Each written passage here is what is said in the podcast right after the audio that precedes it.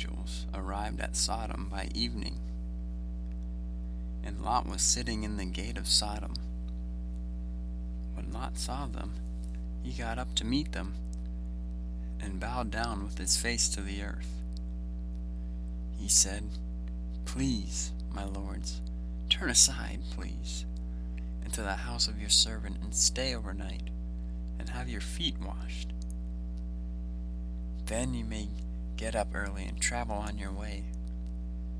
To this they said, No, we will stay overnight in the public square. But he was so insistent with them that they went with him to his house. Then he made a feast for them, and he baked unleavened bread, and they ate.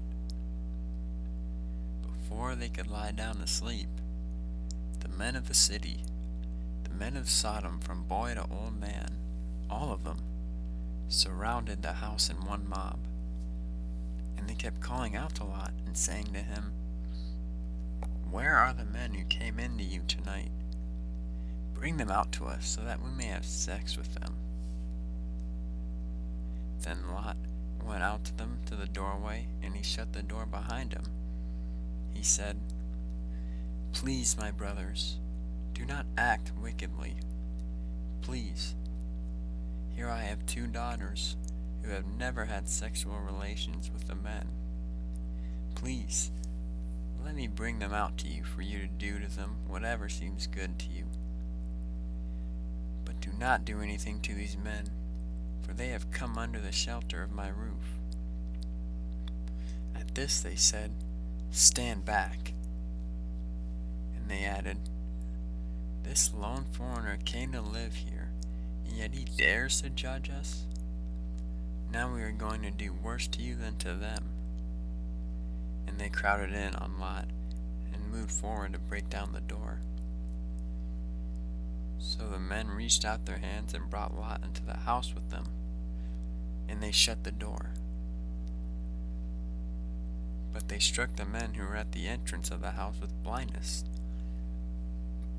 from the least to the greatest, so that they wore themselves out trying to find the doorway. Then the men said to Lot, Do you have anyone else here? Sons in laws, your daughters, your sons, and all your people in the city. Bring out of this place. For we are going to destroy this place, because the outcry against them has indeed grown great before Jehovah, so that Jehovah sent us to destroy the city. So Lot went out and began to speak to his sons in law, who were to marry his daughters, and he kept saying, Get up, get out of this place, because Jehovah will destroy the city. But to his sons in law, he seemed to be joking. As dawn was breaking, the angels became urgent with Lot, saying, Get up. Take your wife and your two daughters who are here with you so that you will not be swept away in the error of the city.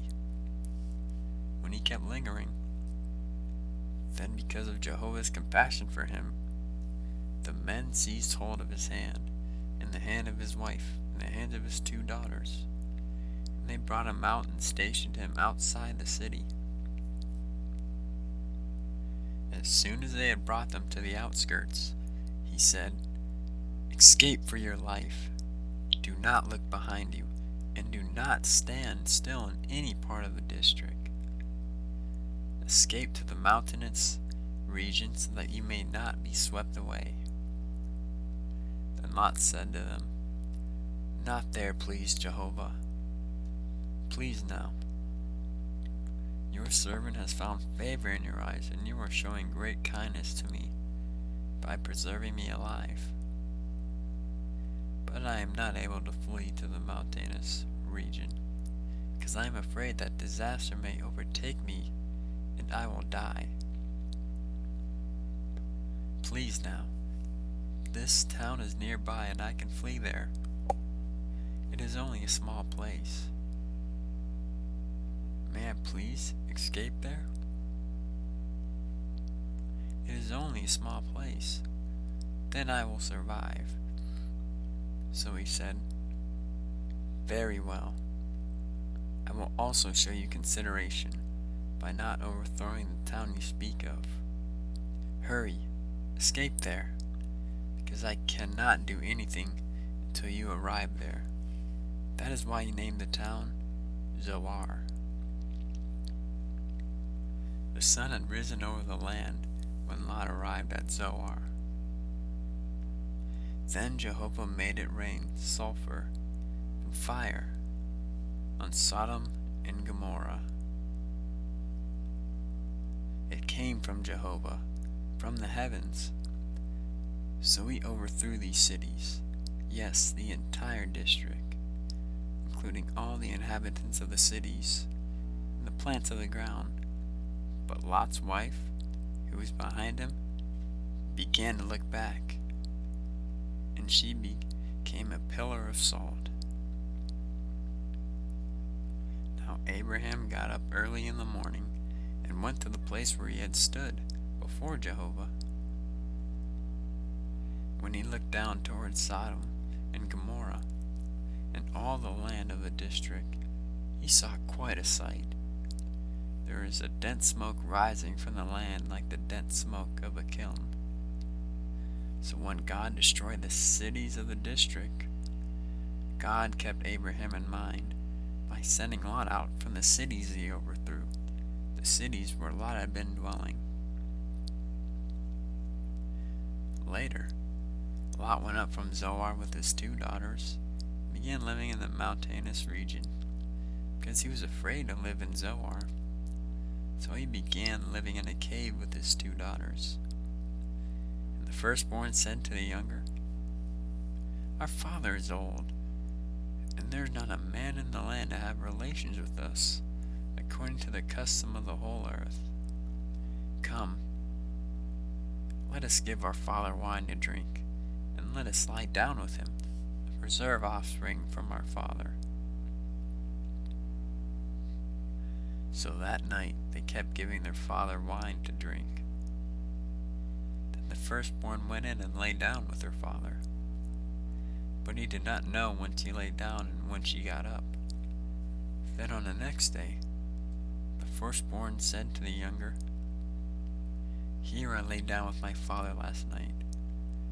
Let us give him wine to drink tonight also. Then you go in and lie down with him, let us preserve offspring from our father. So that night also, they repeatedly gave their father wine to drink. Then the younger went and lay down with him. But he did not know when she lay down and when she got up. So both daughters of Lot became pregnant by their father.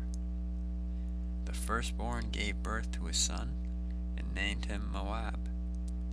He is the father of the Moabites of today. The younger also gave birth to a son, and she named him Ben-ammi. He is the father of the Ammonites of today.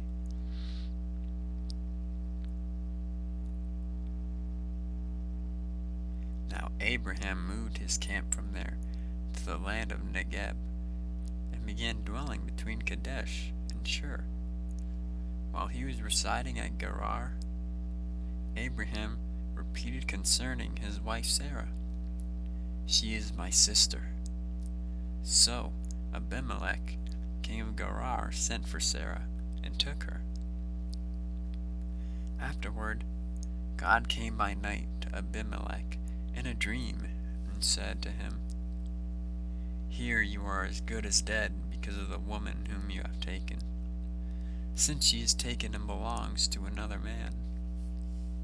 However, Abimelech had not gone near her. So he said, Jehovah, will you kill a nation that is really innocent? Did he not say to me, She is my sister? And did she too not say, He is my brother? I did this with an honest heart and innocent hands. True God said to him in the dream, I know that you did this with an honest heart, so I held you back from sinning against me. That is why I did not allow you to touch her. Now return the man's wife, for he is a prophet, and he will make supplication for you, and you will keep living.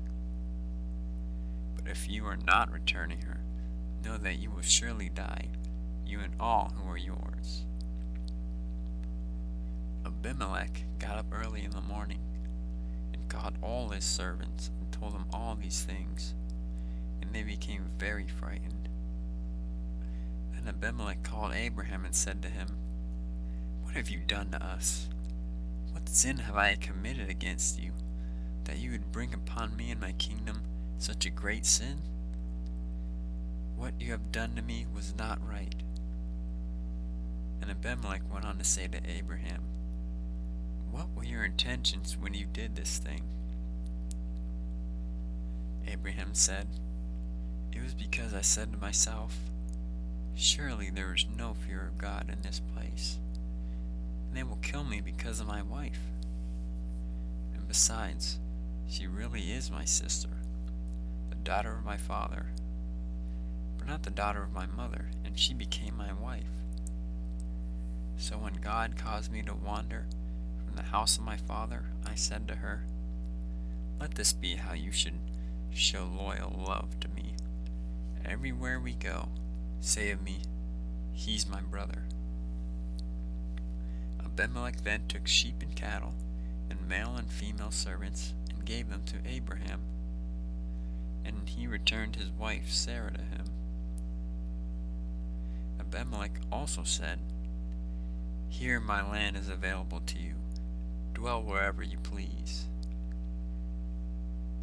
And to Sarah, he said, Here I give a thousand pieces of silver to your brother. It is a sign of your innocence to all who are with you and before everybody, and you are cleared of reproach. And Abraham began to make supplication to the true God. And God healed Abimelech and his wife and his slave girls, and they began having children. For Jehovah had made all the women of the house of Abimelech barren because of Sarah, Abraham's wife.